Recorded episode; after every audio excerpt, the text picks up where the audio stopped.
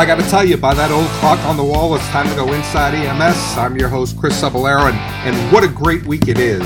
But before I tell you why, I've got to share it with my good friend Kelly Grayson, the one we call Kelly Grayson. KG, what's going on? Oh man, the same stuff, different day, man. I'm, I'm just living life, uh, living the dream.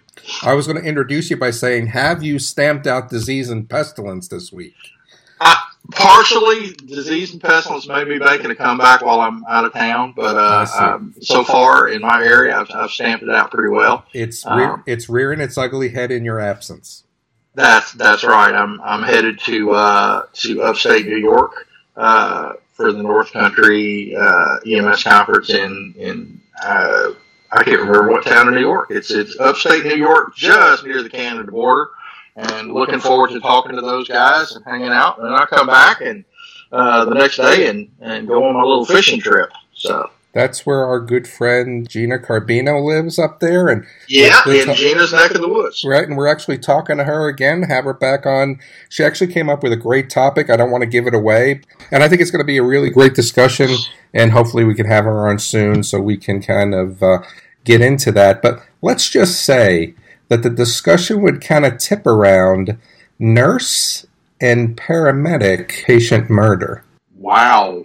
Yeah. Um, so I don't want to get into it. Okay. I think you, we. You, I think we need. Well. We need a little bit more research, but uh, G- uh, Gina came up with that the other evening, and uh, I'm at a loss where to go. But she's got some pretty uh, incredible references, Kelly. That uh, okay. you know this ha- this is happening in the medical field, and uh, so it's being interesting. But let's not let's not waste that. Let's go ahead and save that, Gina. If you're listening, yeah. you've got to get ready now because we're going to have a great discussion here coming up. You know, Kelly, one of the things that happened uh, this week, um, one sad, but there's a happy thing that we want to talk about. The Inside EMS podcast, the show that you and I do that we've hosted for so long, is a finalist uh-huh. for the best business to business podcast.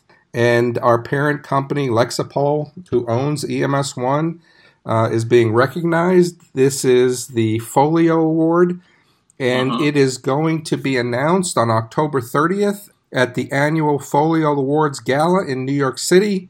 And we are very excited, and I got to tell you, very humbled. And uh, but uh, I mean, we, we work hard to really kind of entertain. We work hard to inform.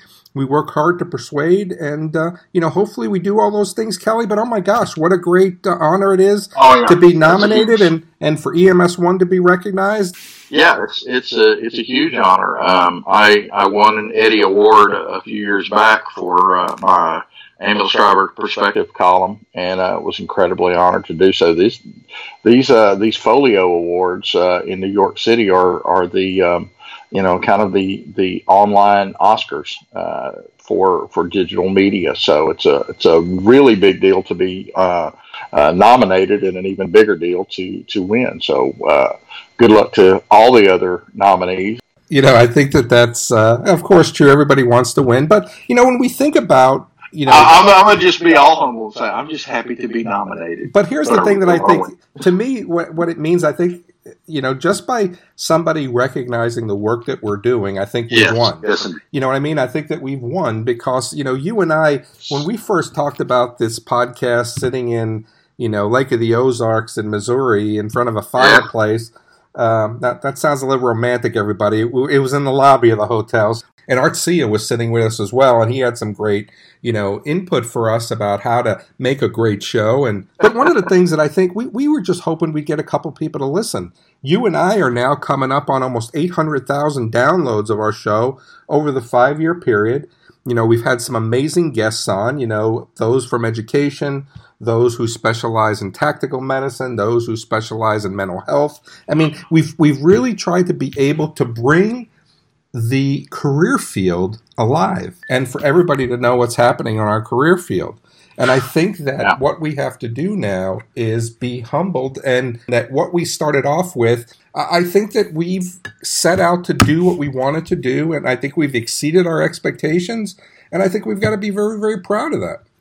Yeah, uh, and, and, I am. You know, not only in the the, the listenership and the, the number of, of uh, individual listeners and, and downloads is the fact that our, our longevity, man, it's hard to hard to believe. We've we've been doing this for so many years. It's, we're we're getting middle age in the terms of uh, uh, of uh, lifespan of podcast and, and still going strong. So um, that's one of the things I'm most proud of is we've maintained that, that listenership for so long, and, we owe that to uh, to the loyal people that, that tune in and listen to our blatherings every week. That's right.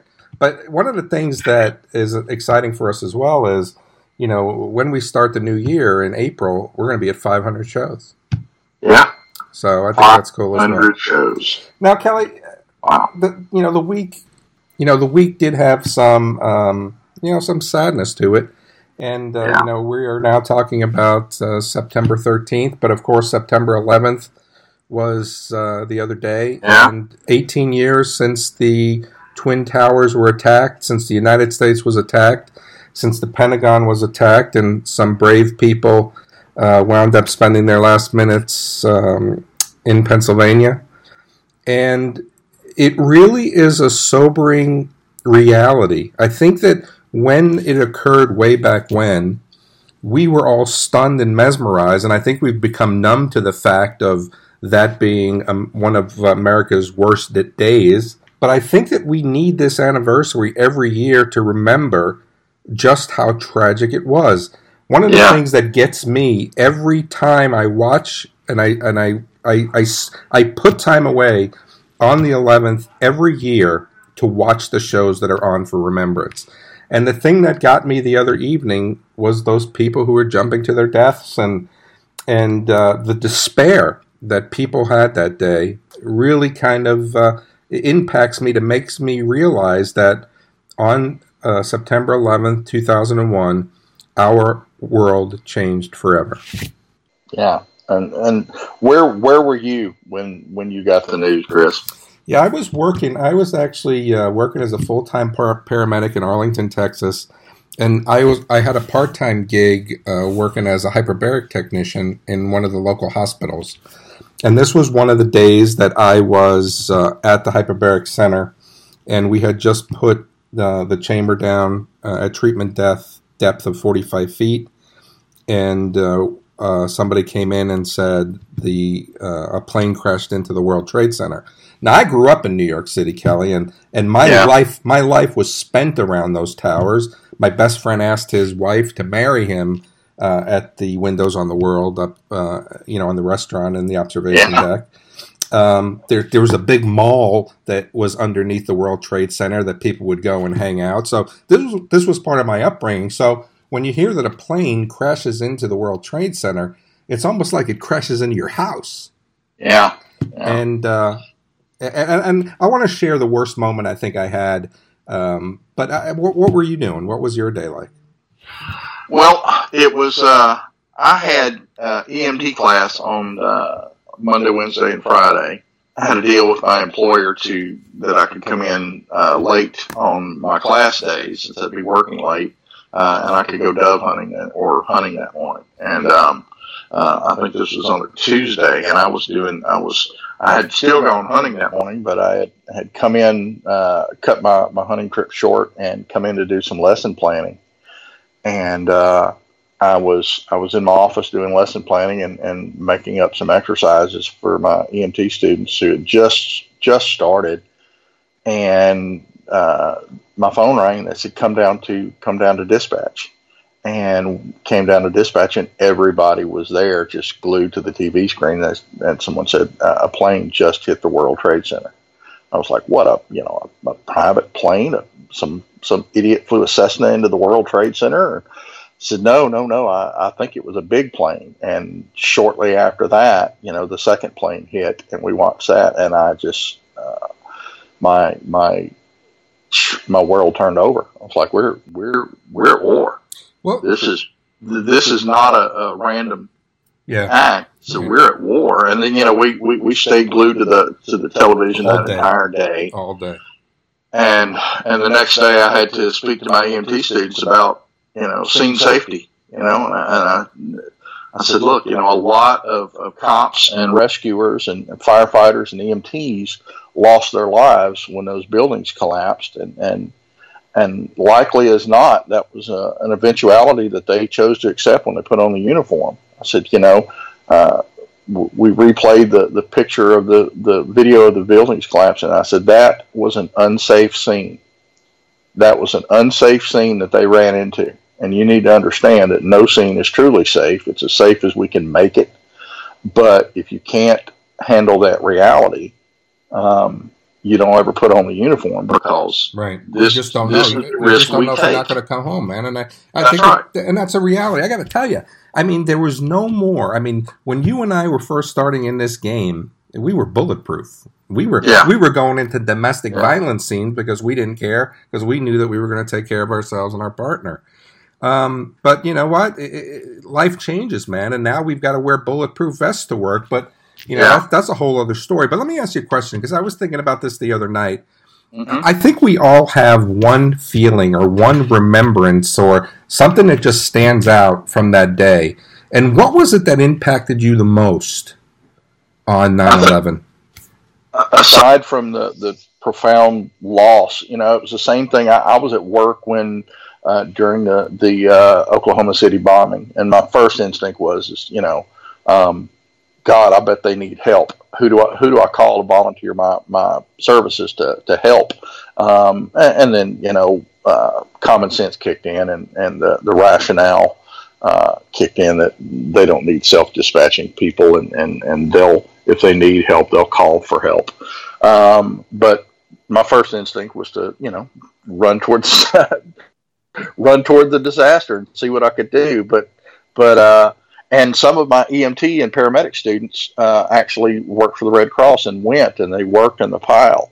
Um, but after 9 11, I think the thing that hit me the hardest and stuck with me the most was the disrespect we got from our local civic leaders um, after that because they called us up and said, Hey, um, we think we need to honor our local hometown heroes and, and, and honor all these cops and firefighters that died at the World Trade Center. Um, can you help us organize that? And I said, well, what about honoring honoring the EMTs that died at the World Trade Center as well? And this city councilman and mayor sneered at me and said, no, no EMTs died at the World Trade Center and and in the tone of you know stolen valor and, and who are you you scumbag to try to co-opt these people's sacrifice. and, and chris i almost went over the table at him and i had to explain you know what do you think those port authority police officers many who are cross-trained in medical care what do you think those those new york city firefighters were doing? There were ambulances in that rubble. There were people rendering medical care they were working as EMTs. Yes, they died, and I told him of, of Yamel Merino and, and uh, you know, one of the, the first uh, uh, EMTs uh, confirmed death, and, and, and, you know, they were apologetic. But it really hit, it was not a good time for me to be an EMT or a paramedic in, in, in my career because, you know, that spoke to the, the afterthought that we are in public safety uh, in the eyes of, of the public. Uh, and it, it, it stings even today. Um, it's better now than it was back then, but um, oh, it, it, it stung back then hard.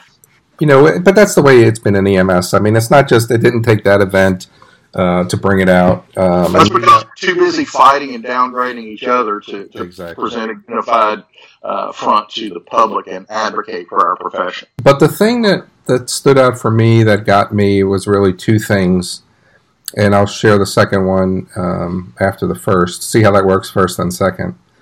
And uh, but truly, the thing that bothers me the most that I think about is the people that decided to leap to their death. Yeah. You know, they had to make the decision. They knew they were going to die. The smoke must have been too much for them. The heat must have been unbearable. And they would have rather jumped out that window and die the way that they did than be in the um, that fire. And I cannot imagine the fear. I cannot imagine the desperation. I cannot imagine the resolve that people had to say, I'm just going to do this. Oh, and I think that those people are heroes for Yeah. the way that they went they because they decided to go out on their own terms Yeah. and I, I really think that as we look at that as a horrible event, I really think that the people who caused that should look at them to say, I'm going to decide how I die, not you. And in watching the the documentary that was uh, I can't remember the exact title that was uh, culled from footage from uh, the the two French brothers who were making a uh, a documentary about a training class, uh, uh, cadet class in New York City's uh, FDNY, um, and and it turned into a 9/11 documentary. They had cameras in the lobby, uh, and you could hear the bodies hitting the roof. Well, what was amazing, let me cut you off though, but what was amazing was that I was watching a live feed of hearing the noise, and everybody was Mhm. looking around saying, What is that? What's that noise? What is that noise? And having no idea what was happening above them. and yeah, and and and some people knew. Some people recognized what the, what the noise was, and you know the the camera panned over to, to Father Michael Judge, and and and you could see Yeah. the expression on his face and the prayers he's muttering under his breath for everyone. And, Which happened. and I think at that point, you know, that's one of the, the stark realities that hit me about uh, about you know the the emotional toll and the mental toll uh, that this job can sometimes take on us. Because you, you look at those firefighters in that building, and you ask, you know, you, you can put yourself in their place and go, how are you ever, ever going to be the same Yeah. after that day and, Well, that- and come out on the other side undamaged? You know, you touch on a thing that is my second biggest um, hurt from 9 11. And again, I grew up in New York City. I'm proud to be from New York. Um, it was it was an interesting way to grow up, and I think it really gave me a foundation of who I am today. And I knew Father Mike, uh, Father Michael Judge. Um, he was a man who was um, he was a mentor. I think he, he taught me at, as a young man um, that I can be better than what I was. Um, Mhm. talked a lot to me about ego um, when I had the most probably in the world. And now, if I'm not mistaken, That, this, that didn't stick, Chris. Thank you very much. um, and if I'm not mistaken, uh, and please, if the story is incorrect, but from what I remember, is after the video that you talk about, there was a, a firefighter who was killed or he was dying, and Father Mike went out to give him last rites. And it was during him giving last rites that he was killed. Yeah. So but the thing that got me the most is I was very, very angry about what happened on 9 11. hmm And it wasn't until um, Sunday when Meet the Press came on and Tim Russert did a little uh, story about Father Mike, and that's when I cried like a baby. That's, Oh, yeah. when, that's when the hurt came. The anger was gone, and now the hurt was there. And, uh, you know, I think we've spent some time talking about 9 11, but, you know, you, I think, approached it from the side of scene safety. You know, what is it the biggest lessons that you think we learned from that, that as EMS providers and professionals, that we've got to pay attention to as we now think about these things happening all the time? I, I, I don't. Well, I think pre-planning, uh, you know, from a logistical uh, agency standpoint, you know, the pre-planning and the drills and, and knowing what procedures to enact uh, and that sort of thing. But I don't think that as an individual provider, you can ever be ready or prepared for such an eventuality. Um, what I think that entire uh, day's events uh, um, drove home to me was was the the strength of the the compact we make with the public when we take on this job. When you call, we will come, no matter what, no matter the danger, no matter what personal sacrifices we have to make.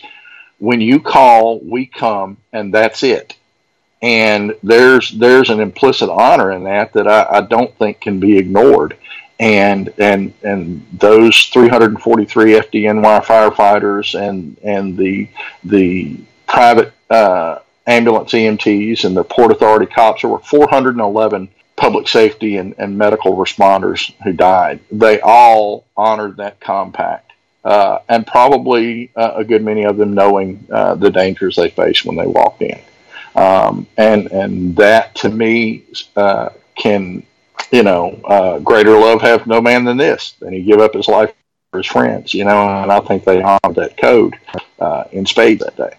So that's the good side of uh, of those days events. Aside from the from the slap in the face from our public officials, um, uh, it reaffirmed my uh, uh my choice in EMS, and and uh, I, I, chose a profession I was meant to practice.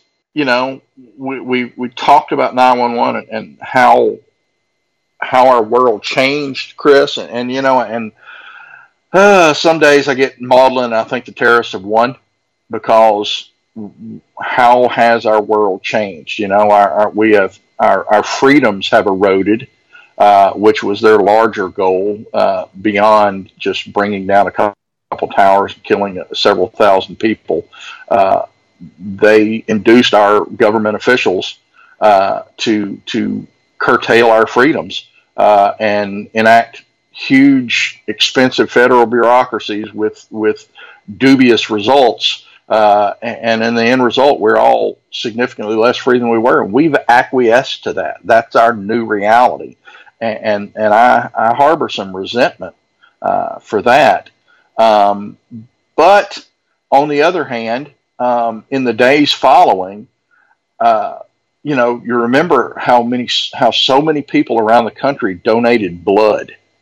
You know that that the there was too much blood for once in our history. There was too much blood in the blood banks, and, and some of it had to be thrown out because they had more than they needed. And and and our entire country came together, uh, Democrat, Republican, leftist, conservative, gays and straights. Everyone was, you know, in the days following that, an American uh, and they identified themselves that way first and foremost.